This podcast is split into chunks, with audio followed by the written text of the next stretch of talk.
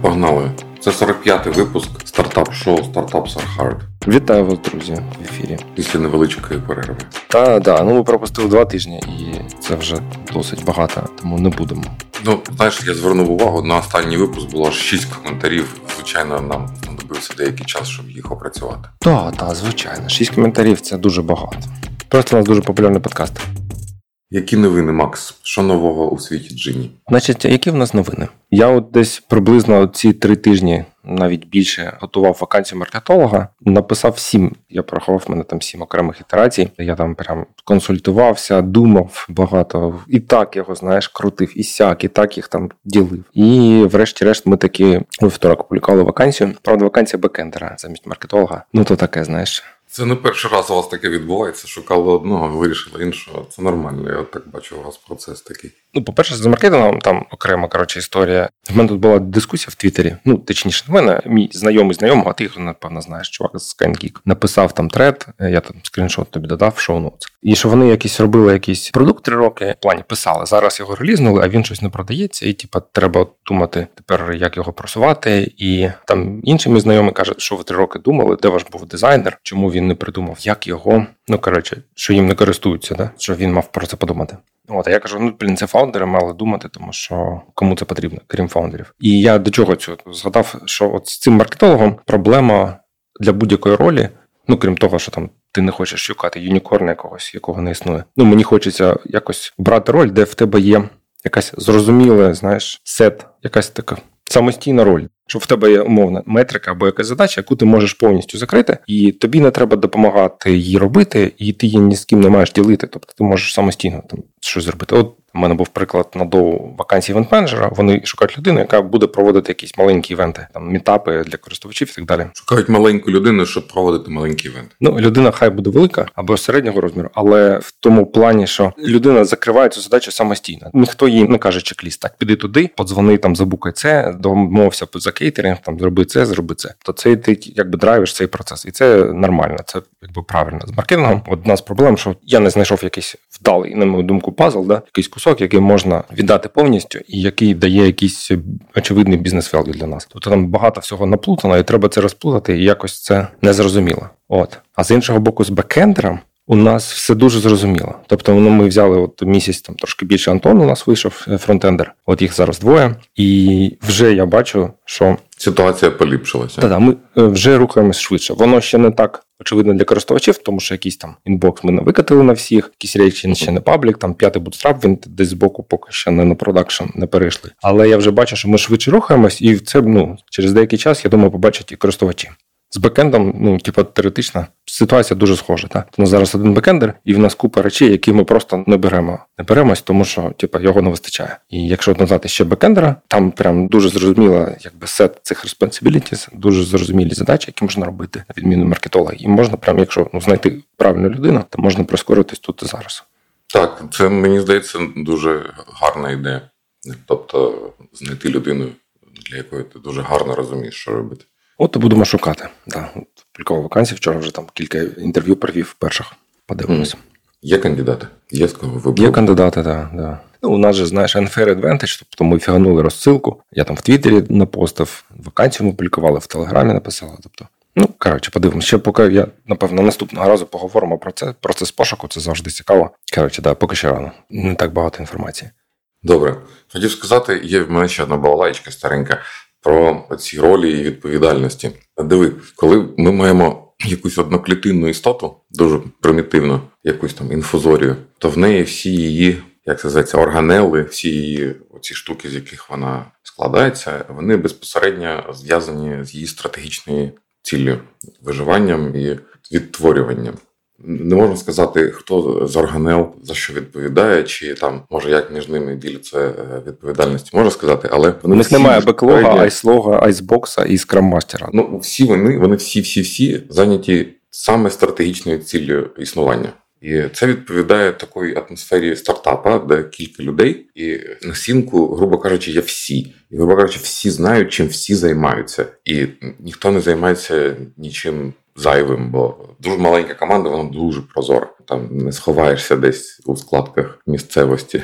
От, а коли компанія виростає, компанія росте, і команда більше, більше, більше, в неї з'являється, от у, у істотах, якщо ми візьмемо якусь дуже розвинену істоту, типу людини, то в неї дохіріща внутрішніх органів і систем, які не зав'язані з стратегічними цілями. Ми ходимо прямо. В нас два цикли кровооберту. У нас стільки штук, які безпосередньо не зв'язані з виживанням чи відтворюванням. І також у великій компанії там виростають органи, процеси, відділи, відповідальні людини, там people management, human resources, accounting, А у компаніях там продуктових там теж девелопери, коли їх там на десятки чи на сотні йде мова, то там вони теж ну те буде команда там бекенду. Ну ну це стара школа. Зараз буде, скажімо, це команда там core product, це команда там адмінки, а це команда мобільний апи. Чи мова, то, так, так, так. І вони всі робляться професіонали. Там з'являються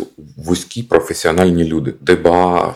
Адміни чи там ну якісь знаєш, дуже чия функція дуже дуже спеціалізована, дуже дуже вузька, і вона дуже далеко в цій абстрактності від стратегічних цілей компанії. І ця людина спеціалізується на цій функції, і вона дуже гарно її але це світ високорозвинених істот. І коли ця людина приходить до іфозорі туфельки, і іфозорія туфельки і розказує там так і так, е, от в мене там не вдається дуже пройти. А вона каже: Чувак, а де ж в тебе органела відповідно за продакт менеджмент? Що твої продакт менеджментери? Кажу, чувак, Чувак, ти не розумієш, в нас нема продакт менеджера чувак, в нас всі продакт менеджери Який продакт менеджер продакт менеджер з'являється, коли у нас буде сотні людей, а в нас 10 людей. О, ну ні, це відповідальність продакт менеджера Це зі світу високорозвинених компаній. Це світ компаній, де сотні чи тисячі може співробітників, де така вузька функція з'явиться. Ну я не знаю, де сотні, де десятки, те це я абстрактно кажу. Тобто я бачу ваш срач у Твіттері, о, це дискусії у Твіттері. Я думаю, що це клітини з дуже різних організмів. Вони просто з дуже різним контекстом. Точно, так. А я тут читав е, офігенну книжку, я ще почав читати, але там прям дуже прикольно, що наш мозок будує для нас всередині якась, типа, ну, віртуальна фактична реальність, яка інтерпретує зовнішні якісь фактори, і там додає якісь внутрішні розкази, і ти, якби герой свого світу, да, там своєї історії. І да, і контекст, типа, кожної людини, всі твої попередні експірієнси, вони складаються в якийсь контекст, який унікальний для тебе, тому що ніхто, крім тебе, твоє життя не жив. Оцей мізмач контекстів часта причина, чому люди не можуть один одного зрозуміти. Да? Просто ти працював в великій компанії, у вас було так, а я в стартапі, і в нас було зовсім не так, і ми, типу, не розуміємо, що тут може бути незрозуміло. Це ж очевидно. От і в цих е, компаніях чим більше в тобі умовна команда, тим складніше тобі пояснити умовно своїй мамі, чим ти займаєшся. А друге, тим далі ця цепочка від користувача. Тобто в тебе з'являються функції, які взагалі про користувача ніяк не знають і не не, не касаються. От HR, да, типа яка з точки зору е, клієнта Джина або там користувача кандидата, що робить HR, якби він в нас був? Ну не ясно, так? Або навіть менеджер. Ні, це суто внутрішня функція, яка з'являється у досить великої компанії для внутрішньої так, не стратегічної. Тобто, маленька компанія, кожна людина, яка щось робить, є прямий якби вихід на користувачів. Не обов'язково в плані там спілкування з ними, але impact. То, що ти робиш, да, типу, щоб сайт не падав, або там документи підписуєш, або ще щось, воно все пов'язано напряму з користувачами. Я теж думав, ну що от знаєш, в мене такий був тест. Типу, скільки слів потрібно тобі, щоб описати роль людини в команді? От, наприклад, зараз у нас Оленка аналітик. Типа аналітик, одне слово, яке описує Оленку. Її роль на джині. Але з фронтендом це вже не працює. Типа їх вже двоє. Поки був він один фронтенд. Старший фронтендер і молодший фронтендер. Тобто одного слова не вистачить, правильно?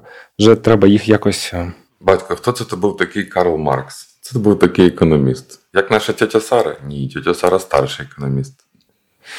Так, да, Те ж саме з бекендом. Да? Зараз типу, у нас один бекенд. Все, що пов'язане з бекендом, це до нього. Якщо їх двоє, то тобі вже треба якось думати, ну чим вони відрізняються, де, де щоб вони друг другу не заважали. Одна з речей, на які може тратитися купа часу, коли в тебе є такі, знаєш, unclear responsibilities, і люди змушені один одного, якби ну штовхатися, мовно кажучи, або ну ефективно колаборувати. Колаборація надовго так називається. Коли кілька людей працюють над однією задачею. От командна е, робота. Командна робота, так. Е, у Пітера Тіля, я здається, згадував чи в минулому подкасті, що в тебе одна людина це типа один.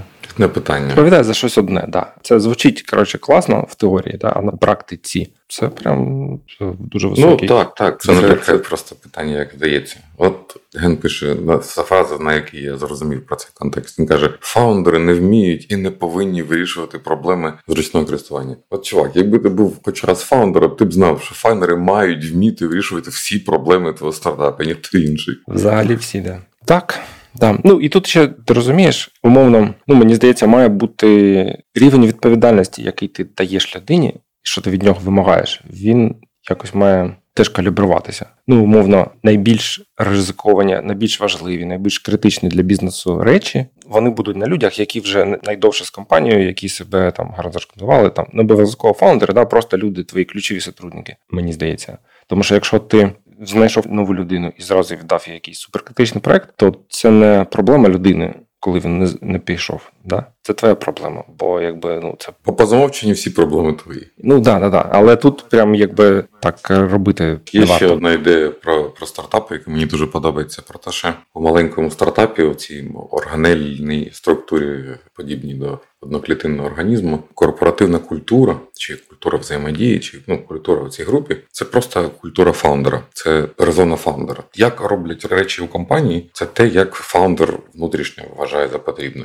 Він задає е, планку, він приймає рішення, кого взяти в команду, і це його персоналія extended. Тобто, коли ти кажеш, як виділити частину роботи, як виділити відповідальність, це насправді ти питаєш, як я буду взаємодіяти з цією людиною, як нам комфортно буде поділити е, там весь е, наш світ джині, щоб можна було ефективно про це розмовляти і е, працювати, щоб з одного боку я мав достатньо контролю і інформації, а з іншого давав достатньо е, автономії і відповідальності. Це важке рішення, і це суто персональне рішення. Це як ти вважаєш за потрібне. І є ще один аспект. Ти так формуєш якийсь імідж. Ну я думаю, що ця людина вона має там те робити, і те робити, і знати про це, і про це. І, мабуть, ми ми отак і отак будемо працювати.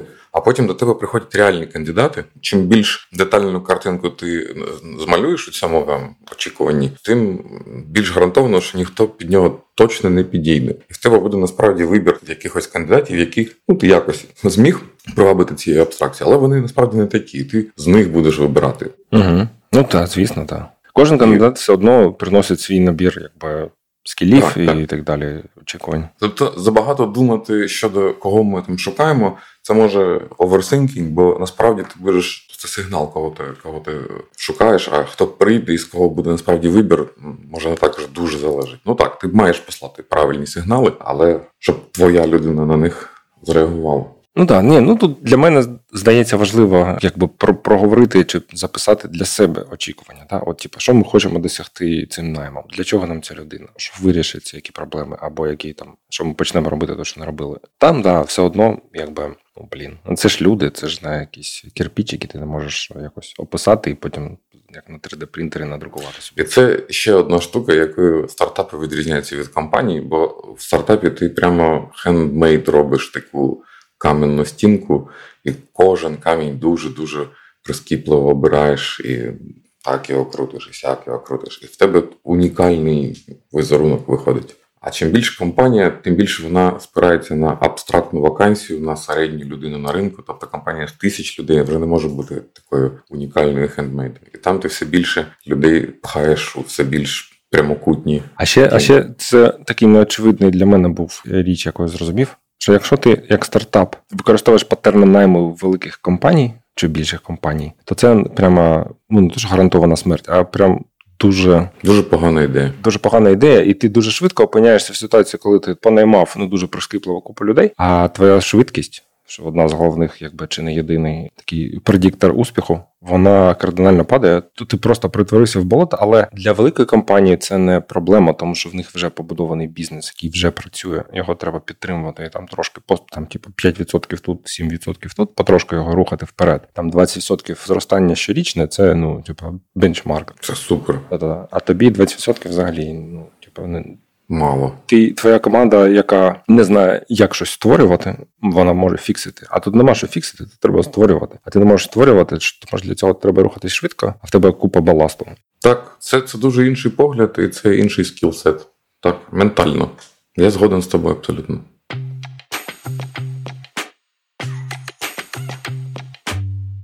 Я щоб закінчити, знаєш, на такій ще більш песимістичній ноті. Е, я тут читав Джона Катлера, це був продакт чи якийсь хтось там в амплітуді. Він довго працював.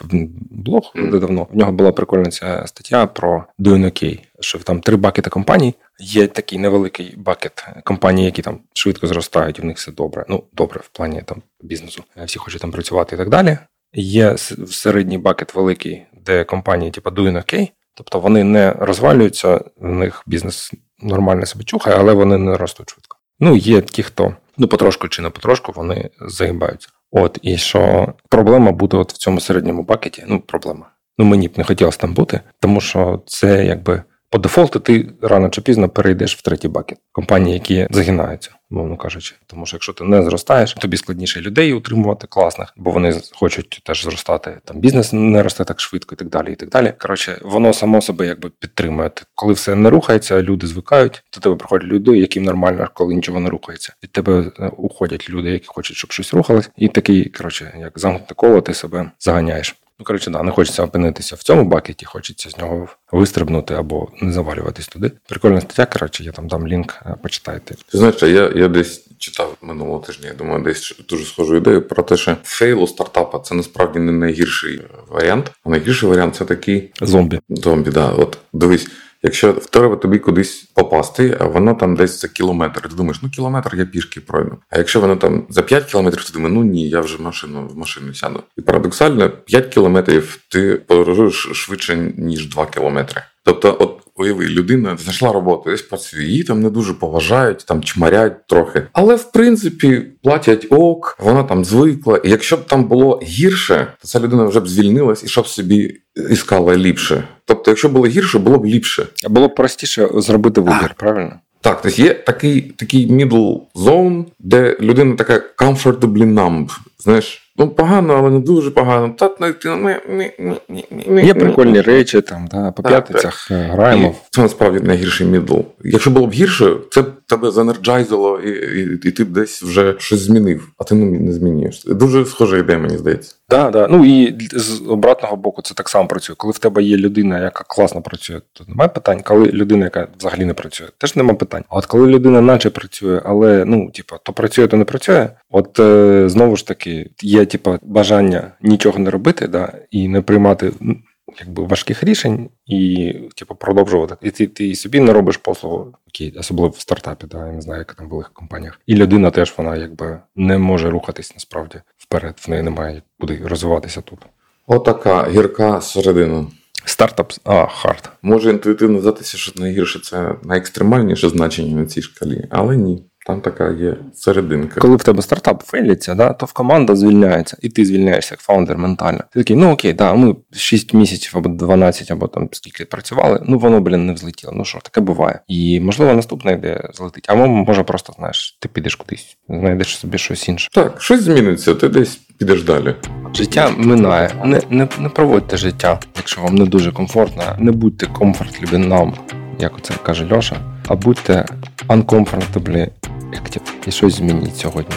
Але з іншого боку, якщо вам там в принципі норм, зараз рік не дуже добре змінювати роботу, значить таке надо, там в принципі вже звикли, там так ризики, це скоро пенсія, там принципі, смерть, всі помремо. Нафіга оці розкачувати лодку. Воно придумували стартапи, там же всі обманюють. Опціони це кидок. Work is easy. Startups are hard.